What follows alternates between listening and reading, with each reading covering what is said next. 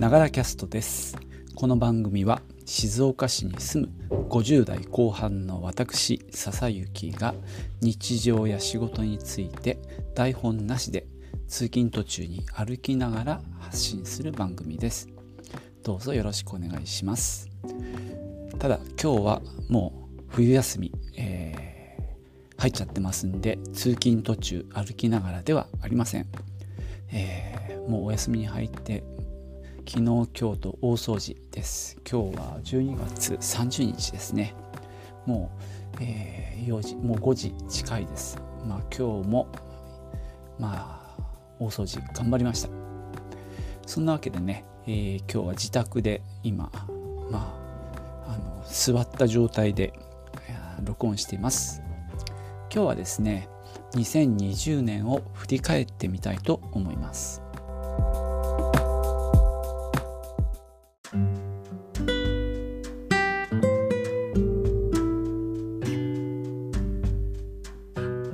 とですね今年の最初にですねあのポッドキャストこのながらキャストの中で、まあ、2020年の抱負っていうことでねあのお話ししたんです。で、まあ、それが、まあ、1年経ってどうだったかっていうことを含めてちょっと振り返ってみたいと思うんですけどもその前にその前の年2019がいかにひどい年だったかっていうことも、まあ、自分のポッドキャストを聞いてあの再確認したんですけどもとにかく2月に入院して腹痛でで6月にやっぱり腹痛が再発して腸閉塞の手術をしたんですね。でその年は10月から消費税の増税があったんで、まあ、店の基幹システムを、まあ、ソフトを変えてあの移行したっていうね大掛かりな仕事もしました、まあ、なかなかそれが大仕事でね、まあ、自分のポッドキャスト聞いててちょっと嫌になっちゃったんですけども、まあ、そんなことをしながら、えー、消費税増税の準備をしながら、まあ、のキャッシュレスの消費者還元事業なんていうのも始まるんでその準備なんかもしてました。そのせいか知れませんが9月の終わりですね。耳鳴りが始まっちゃって、まあ、結局それはね治んない状態で実は今もね あの続いてるんですけどね。そんなのが2019年まあ本当でまああと身内が亡くなったりあとまあ隣のに住んでるねあの妻の両親がまああの入院したりとかでね年末年始は2人ともあの入院した状態で迎えたんですよ。まあ、そんなね大変な年だったのが2019ででまあ2020はね、あのー、それを踏まえてのまあ抱負だったんですね。でえー、っとどんな抱負だったかっていうとですねまず健康第一でしたね。まあ、手術もしたし耳鳴りもあるっていうのもあってね、まあ、早く帰って、えー、体を休めようでまああとはねジムに行ったり、まあ、ズンバをしたりラジオ体操をしたりなんてことを言ってましたが、まあ、健康面に関してはありがたいことにあの問題はなかったです。まあ、再発が一番怖かったんですけどね腸閉塞のそれはなかったです。まあたまにですねその予兆みたいなのがあってなんとなく調子がいまいちだなっていう時がどうだろううん45回34回かなこの1年であったかな。でその時はねあのご飯を抜きましたね。ちょっと食事をやめてちょっとうん休ませるみたいなことをして、まあ、それが良かったかどうかはわからないんですけどもとりあえず嫌な感じがした時はそうやってしのいでました。まああのジムはね11月の終わりにお休みになっちゃったんででもまあそこまではねコロナでねあの行けなくなっちゃったんですけども、まあ、そこからコロナ明けからは通ったりできたんでまあ良かったですね。まあ、筋トレなんかも再開したんですけども、まあ、今はお休みです。ラジオ体操はね、まあ、店の方で毎朝やるようになったのでまあある程度やれました。まあ年末忙しいんでねなかなかできてないんですけどね。まあでも健康面はぼちぼち良かったなと思います。まあ健康診断の結果もギリギリセーフって感じでしたね。前にちょっと話したかもしれないんですけどもうこの年になるとですね検診結果が怖いっていうねあのドキドキしながら封筒開けるんですけども、まあ、今回もセーフでした、まあ、僕が引っかかるのを恐れてるのがまああれですね。あの糖尿病の方ですね。血糖値、まあ、あと前立腺がんの方をオプションでつけてるので PSA っていうね値の方もセーフだったんでまあとりあえず良かったです。えー、2つ目の抱負がね、まあ、趣味のギターをね触りたいななんてあるいはウクレレとかね言ってたんですがこれに関してはもうほぼ全滅ですね。触る時間はほとんどなかったですね。残念ながら。まあなんだかんだでちょっと早く帰るっていう目標がまだ達成できてないっていうのも理由ですかね。まあそこはまた来年の課題にしたいと思ってます。えー、3つ目の抱負がですねポッドキャストを続けるっていう抱負でこれがですね実はできましたちゃんと。えー、と1月1日にね18回目の配信をしてで直近で12月28日に141回目の配信をしたんでまあ120回以上あの配信できましたその間にはねまあ10月の終わりには100回を迎えてで始めてから1周年ですね。11月23日には116回。でまあこの間141回まで来たんでまああのーね、これまでも何度か話してるんですけども、まあ、僕の生活リズムに非常に合ってるもんですからね。これはうまく続けることができたんで本当これは良かったなと思います。で、まあ、このポッドキャストに関してはまた改めてあのまとめたいなと思います。さて、えー、1234つ目はねまあアプリとかラズベリーパイをねその前の年に触ったんでちょっとやりたいなって思ってたんですがこれはダメでしたねまあちょっと本なんかは読んだんですが、まあ、具体的に何やるかっていうところではあの止まっちゃってますね。それからドローンも講習受けたかったんですが、まあ、今年はなんかコロナのか、まあ、絡みでバタバタしてて、えー、申し込みをねしそびれちゃって講習講習は受けられませんでしたね。ただまあドローン自体は興味があったんでまあねあの家電屋さんに行ってちょっと見さ見たりとかね。あとまあドローンの本を読んだりとかはしてるんですけども。まあちょっとどうかな。すぐ買うっていうところにはまだいかないですかね。しかも規制が今度厳しくなるっていう話なんでマイクロドローンでしたっけ？ミニドローンでしたっけ？200g 以下のね。あそこの規制も厳しくなるっていうことでちょっとまあ様子見ですが、まあ、来年講習は受けたいですよねさて次にまあそうこれはゴリゴキャストのねあの影響で、まあ、iPad Pro を手に入れてまあね写真とかの修正したりあるいはま動画の編集したりしたいななんていうのはこれはできました結果的に。まあ、仕事の方でね iPad Pro をまあ買いまして、まあ、これはまあコロナのおかげなんですけどね。あのコロナでまあ店が閉店になったりした影響で、まあ、ライブ配信にねすごく力を入れてでまあ、インスタライブもやるしあとまあ、えー、YouTube ライブとか Facebook ライブあとまあ Twitter のペリスコープのライブをね同時配信するなんてこともやりましたでまあ最初ねインスタライブを、まあ、スタッフの、まあ、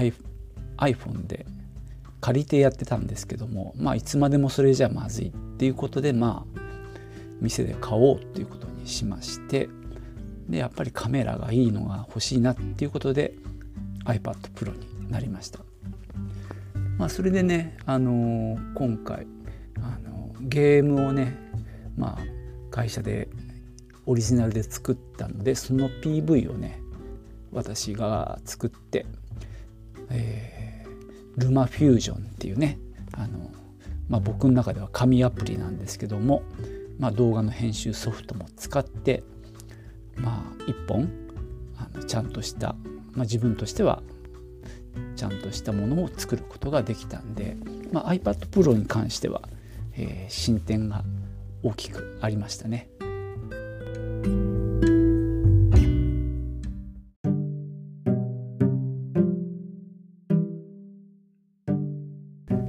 あとは、まあ、YouTube にね今年力を入れるっていうことを、まあ、あ年の初めに言ってたんですけども結局コロナの影響でそれがまあ加速した感じになりました。まあ、さっき言ったように、まあ、ライブ配信をね積極的にやったっていうことで、まあ、YouTube ライブもどんどんやってたんで、まあ、アーカイブとしてものすごい数の、まあ、YouTube の動画がアップできました。でまあ、あとはね商品紹介みたいな動画もまあこれは数はそんなに上げられなかったんですけど、まあ、iMovie を使ってね、まあ、簡単な編集をしてあげるっていうことはやりましたね。まあ結局 YouTube に関してはかなりあの今年はあの結果的には進歩したかなと思います。まあその iMovie に関してはねちょっとあのやっぱり限界があるんでまあ、ルマフュージョンっていうねあの iPad 用のソフトも使っていますし、まあ、今ねプレミアをまあ勉強してるんで来年はね、まあ、いよいよプレミアで編集するっていうことがまあ実現するんじゃないかなと思ってます。でまあ個人的にもねあのまあ、店じゃなくて個人のチャンネルとして、まあ、静岡プチプラデートっていう、まあ、YouTube チャンネルを開設しました。まだ登録者が3人、え、2人は私たち夫婦で3人目は謎なんですけどねまだ本数もそんなに上がってないんで、まあ、これはあれですね来年の課題ですけどとりあえずね開設したっていうところは、まあ、大きな一歩ですね。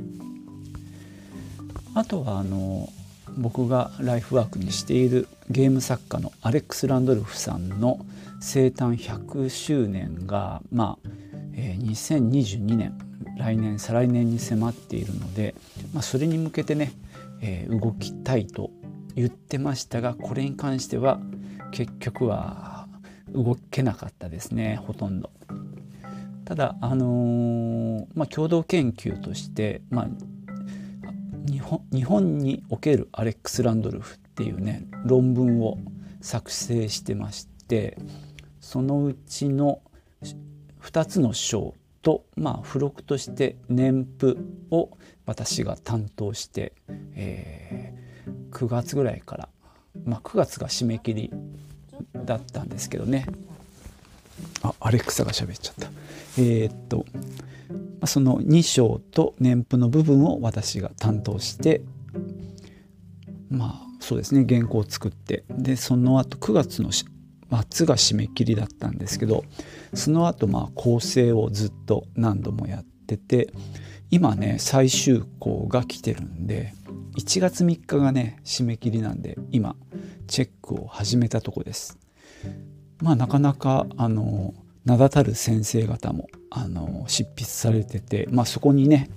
自分も参加できるっていうのは本当にまあ光栄なのでね、まあ、僕なりに頑張って内容頑張って書いてますけどねあのなかなか本当すごいいい論文ができそうな気がしています。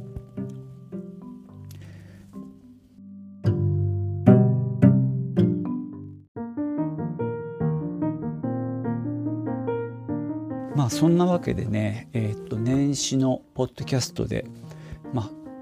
8つの抱負を述べたんですが、まあ、結果的には4勝4敗みたいな感じですかね。とはいえ、まあ、4敗のうちの1敗はまあランドルフのまあそうですね100周年は進まなかったけど論文は書いたんで引き分けかな。4勝3敗1引き分け。うんまあそんな感じで、まあ、半分できたらええらいもんだとは思います。あとはね本当にざっと振り返っていくと、まあ、1月はね Windows7 を10にアップグレードするっていうのをねやってもうこれ1月の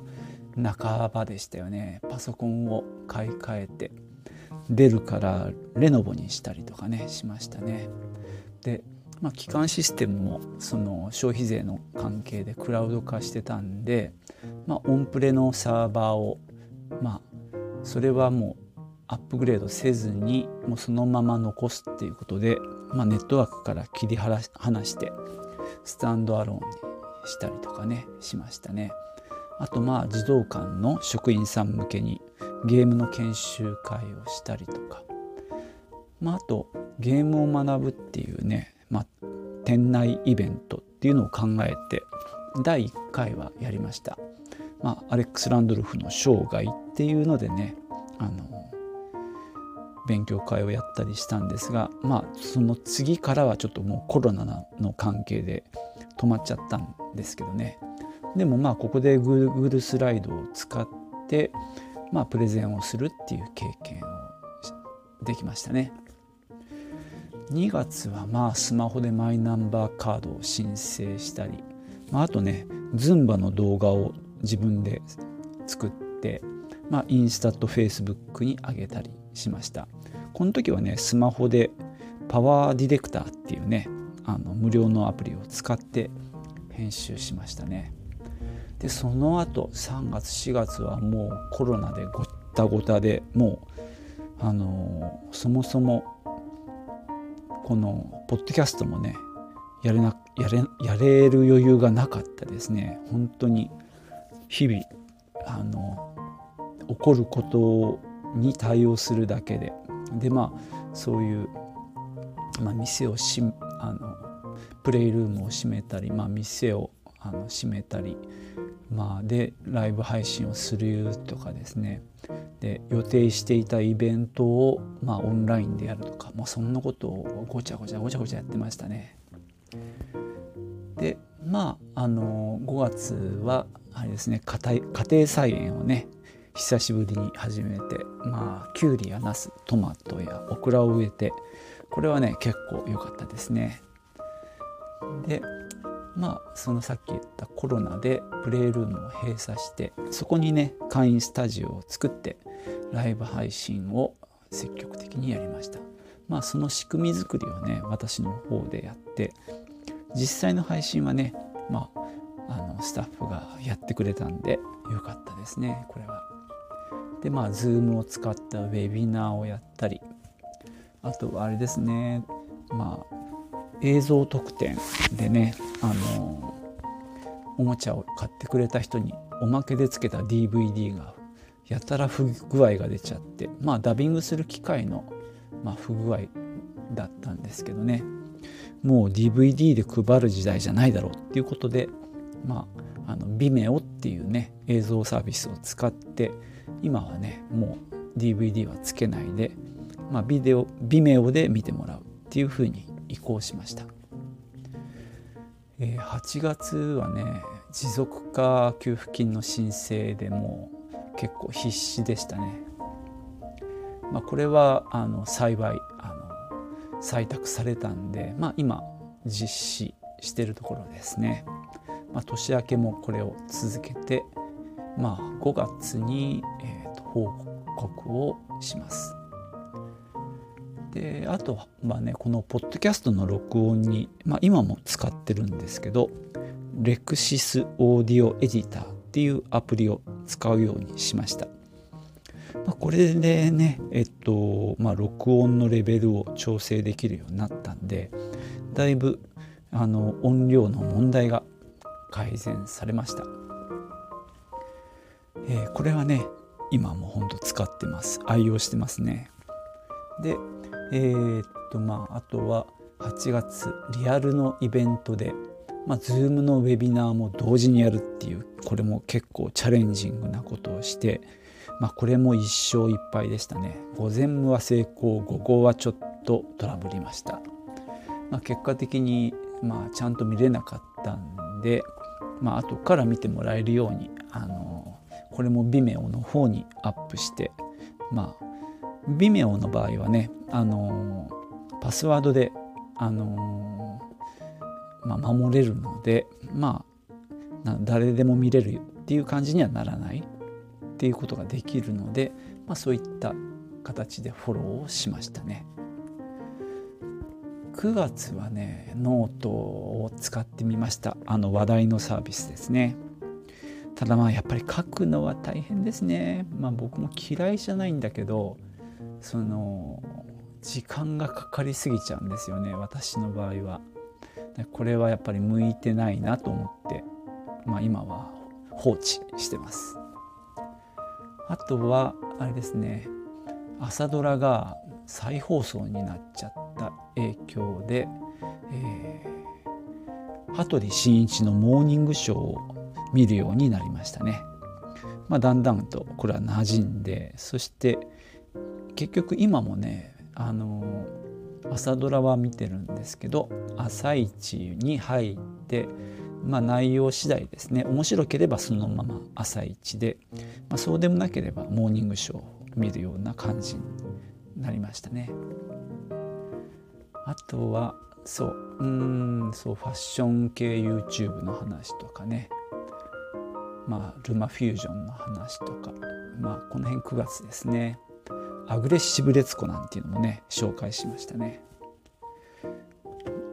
10月はねまあその個人の YouTube チャンネルに挑戦して、まあ、ゲームの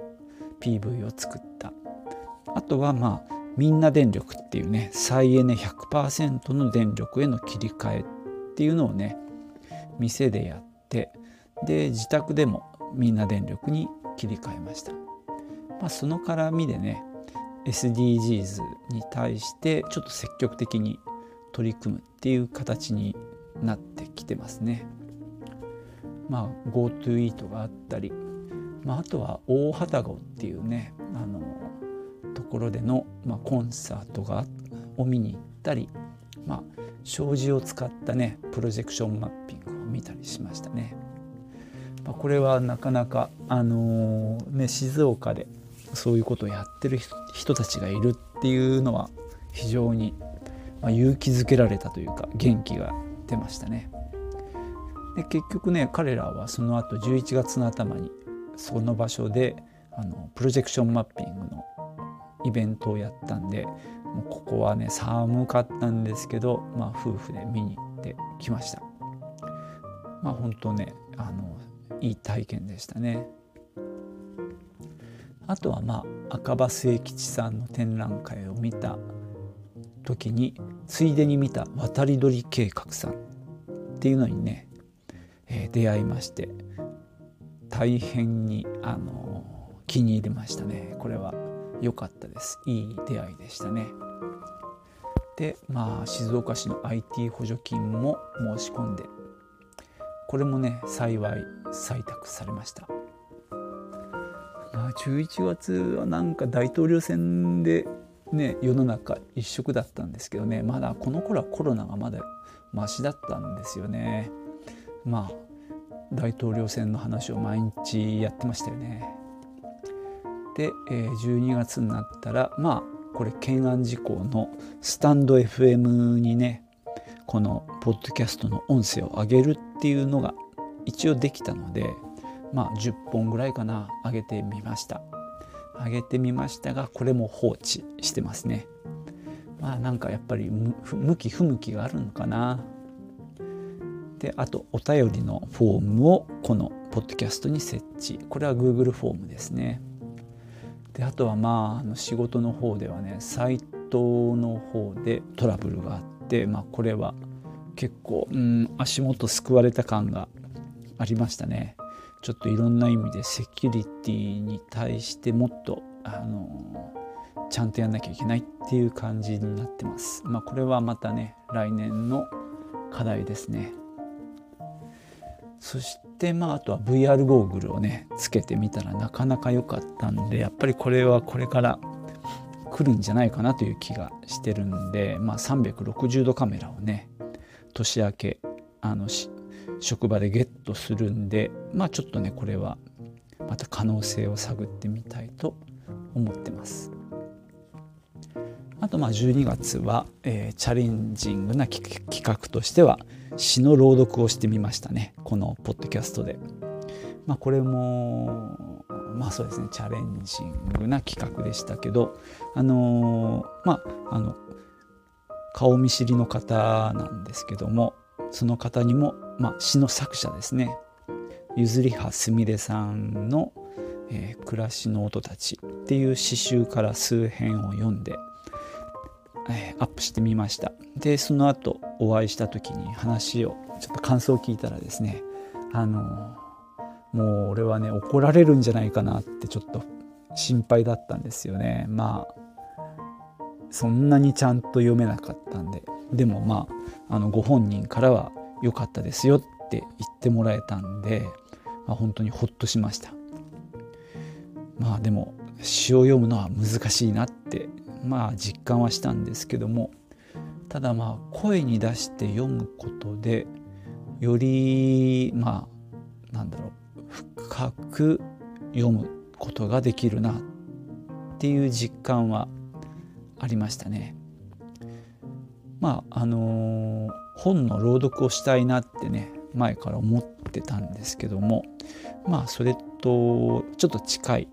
まあ、路線ですね。詩を読むっていうのも今年はやってみました。まあ、こんなんでちょっと長くなっちゃいましたけどまあなんだかんだで、まあ、コロナで大変な1年だったんですけどもまあ逆にいろんなことがにチャレンジできた気もします。うん、そうですねでまあとにかく健康がね保てたっていうのは本当に良かったですね。まあそんな感じで2020年振り返ってみました。